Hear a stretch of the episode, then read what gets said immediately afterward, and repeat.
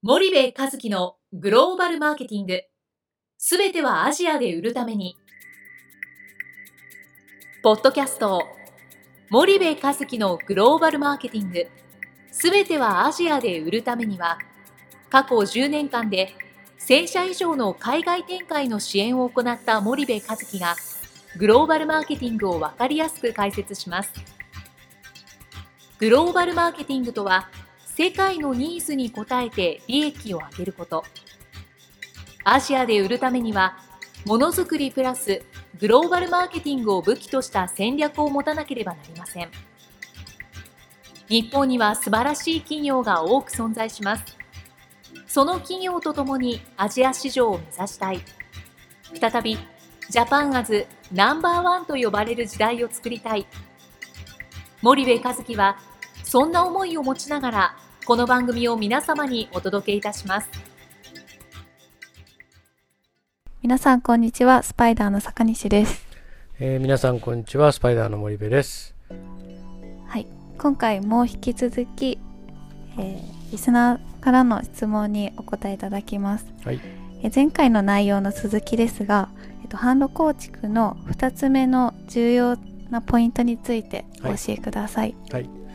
えー、っと確か前回は、えー、メーカーさんリスナーのメーカーさんからの質問に答えましたと。はい、で自分たちの過去の海外失敗を分析したところ、はい、まあ、反応がうまく気づけなかったことが、まあ、各国の掃除での要因であると、はい、で多くの日本企業がえー、同じような理由なのかそれとも自分たちだけなのかっていう話だったんですよね。はい。はい、そうですね。で私の答えが確かどこも一緒ですよと、はい、安心してくださいねっていうのが一つで、2つ目の質問がじゃあどうやったら販路を築けるんだと。い。うことで、えー、一つがその販路を作るっていうテクニックとかスキルの、具体的なそのビルドの話、はいえー、が一つですよという。ただその前段として本当に会社として経営から現場までが、はい、チャンネルの重要性とか販路の重要性を会社として痛感してますか、理解してますか、と。本当の意味で、あの分かってますか、はい、でそこの軸がぶれると強化の販路なんて作れませんよ。っていう、そういう話をしたんですよね。そうですね。でそれが1番目の理由ですと、なので今日はじゃあそれが会社として販路が重要だということが、経営から現場までが理解をしましたと、はい、それが前提でじゃあ強固な販路を作っていくと、はい、いうことですね。はい、はい、ありがとうございます。はい、えー、とまず、えー、日本の企業が、えー、なぜ、えー、強固な販路を作れないか、はい、その最大の要因はデザイン力です。なるほど、えー、強固な販路を作るのに必要なのは、えー、デザイン力とビルディング力、はい、それからマネジメント力、はい、この3つが必要ですと、はい、要は販路ってデザインをしないといけない、はい、要は永続的に売り上げが上がる水道管を作っていくわけですよ、うん、販路ってのは何かっていうと、消費者やユーザーさんに水道管のパイプを伸ばしていくって話ですよね、でそのパイプがあるからこそ初めてユーザーや消費者が蛇口をひねって、はいえー、皆さんの商品である水がそこをじゃんじゃんじゃんじゃん流れていくと、はい、でこのパイプがなければ海外売り上げ上がらないってそれはそうですよね、はい、ですから最初にやるべきはパイプを引くインフラを引くと、ただそのパイプを一つの代理店に1本通して、はい、そこから先はお任せですなんていうことをしていたら、はい、当然その先の姿が見えないので、うん。はい、代理店の言われるがまま、はい、いやいやいろんなとこにパイプ作ったからね、うん、でほらどうここほら作ってあるでしょって、はい、いいところだけ見せられて、本当に作らなきゃいけないところは見せないと。いう状況になっちゃうわけですよね、はい、でそうすると自分たちがその国でマーケットシェア2割取るためには3割取るためにはどういうそのパイプラインを引くべきなのかっていうのを最初にデザインするってことはすごい重要なんですよ、はい、10年先を見つめて、えー、販路というパイプラインのデザインをする、でそれを一気に作れないっていうのは分かってるので、はい、じゃあ今年ここまでやる来年ここまでやる再来年ここまでやるっていうこのデザイン力、はい、ここがまず絶対的に欠けてるっていうのは一つですよね。はい、で、えー、2つ目は、まあ、ビルドなわけですけど、実際にそれを構築していきますと。うんでこの構築をしていくっていうのはあの非常にそのデザインというのは絵に描いた餅なんで、はい、その絵に描いた餅をどう具現化していくかというお話ですよね。はい。でここは本当に大変な作業になります、えー、過去この番組でも再三お伝えしてきましたけれども、はい、おそのディストリビューションネットワークを引いていく、うん、えー、多くのディストリビューターはそのアジアでは華僑が多いので、はい、えー、オーナー華僑ですね、はい、その人たちとどういうふうに人間関係を築いていくかと。うん、いうことが、まあ、大変重要になってきて、はい、その各種テクニック論というのは過去のポッドキャストを聞いてもらえればいろいろ出てくると思いますけども、そんなことやっていくと。で多くの日本の企業はあ、まあ、代理店決めたらあとお願いねというスタンスなのでその後マネジメントしないと、はい、残念ながらアジアのパイプはすぐ穴が開くしすぐ錆びるし、えー、すぐその詰まるしと、うん、いうことなので常に詰まらないようにえー、メンテナンスをしないといけない。穴が開いたら直さないといけない、はい、そういうことを常時やっていかないといけないと。うん。で、えっと、強いチャンネルを持っている先進的なグローバル企業っていうのはみんなこれをやってるんですよ、はい、しっかりデザインをして、それをしっかり作って、はい、そしてそれをしっかりメンテナンスすると、はい、マネジメントしていくということなのでこのデザインをしてビルドしてメンテナンスをするっていうことがやっぱりすごく重要で、これをあの3年、5年、7年、10年かけてどんどんどんどんあの太く強くしていく、はい、最初はストローみたいなあのパイプになっちゃうわけですよね。うん、そこに毎分あの 50cc ぐらいしか商品が流れないところでね、はい、えー、太く長くしていって毎分何十リッターもしくは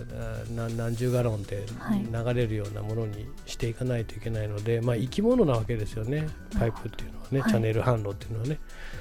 なのでそんなことをしっかりやっていかないといけないと。で日本でも思い出してほしいんですけど、はい、皆さんの会社がね創業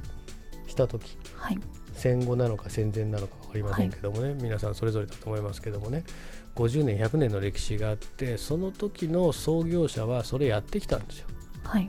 で海外展開っていうのは第二創業なのでそれを異国の地でもう一回ゼロからやろうと、うん、をしてるのに、はい、3年でなんとかなるとかね、うん、なんか代理店に任してあとお願いねって日本でそんなことやらないですからね。なのでそこの考え方を根底から変えていかないと、はい。なかなか難しいというのが、うん、あの僕が海外でチャンネルを作っていて、えー、実感をする、はい、あのことなんですよね。でもね、うん、日本でいうともうパイプが引かれてるんですよ。パイプが引かれてるところに蛇口をひねる消費者が、はい、やユーザーがねあまりにマニアックだしあまりに高度だから、はい、今までは、えー、ミネラルがこれぐらい入った水を流してたんだけども、うん。いや急に時代が変わって、えー、なんか腸軟水じゃないと飲まなくなっちゃったとかね、うん。はい、ビタミンが入ってないと飲まなくなっちゃったから メーカーはあ開発を何回も何回もやっていろんなものをこう流していって、マニアックなユーザーや消費者に応えていくということをするわけでしょ。うん。はいで基本的に日本でやってる事業っていうのはこのパイプ作りとかパイプをデザインすることとかパイプを作ることとかパイプをメンテナンスするっていうのは日本の代理店は優秀ですからね、うん、メンテナンスなんかほとんど必要ないわけですよ、はい、そのいわゆる強固なチャンネルを作る3つの重要な仕事っていうのは日本ではやってないんですよね、はい、何をやってるかって中に流す水をどうするかっていう議論を日本ではやってる、うん、一方で海外特にアジア新興国に行くと中で流す水も重要なんだけど、はいえー、そもそもこのパイプをデザインするとか、はい、えー、パイプを作るとかパイプをメンテナンスするっていうことが大前提として必要な市場で、はいはい、ここを分かってくれるとすごくあの前に進むんですよね。で結局ねあのー、今、世界がこれだけグローバル化して日本の競合だけじゃなくて世界の競合と世界を市場に戦ってるわけじゃないですか、はい、メーカーっていうのは。はい、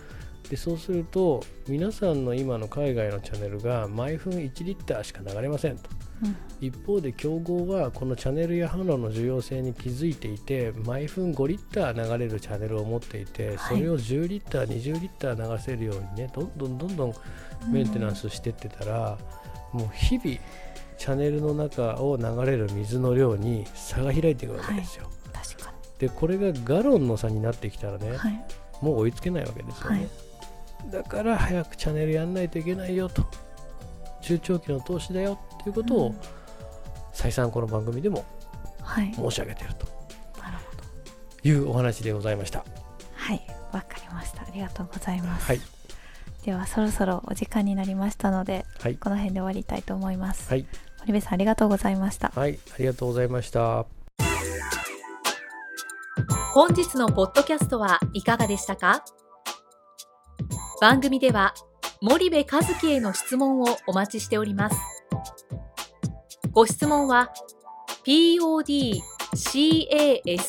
アットマーク spydergrp.com ポッドキャストアットマークスパイダー grp.com までお申し込みください。たくさんのご質問をお待ちしております。それではまた次回お目にかかりましょう。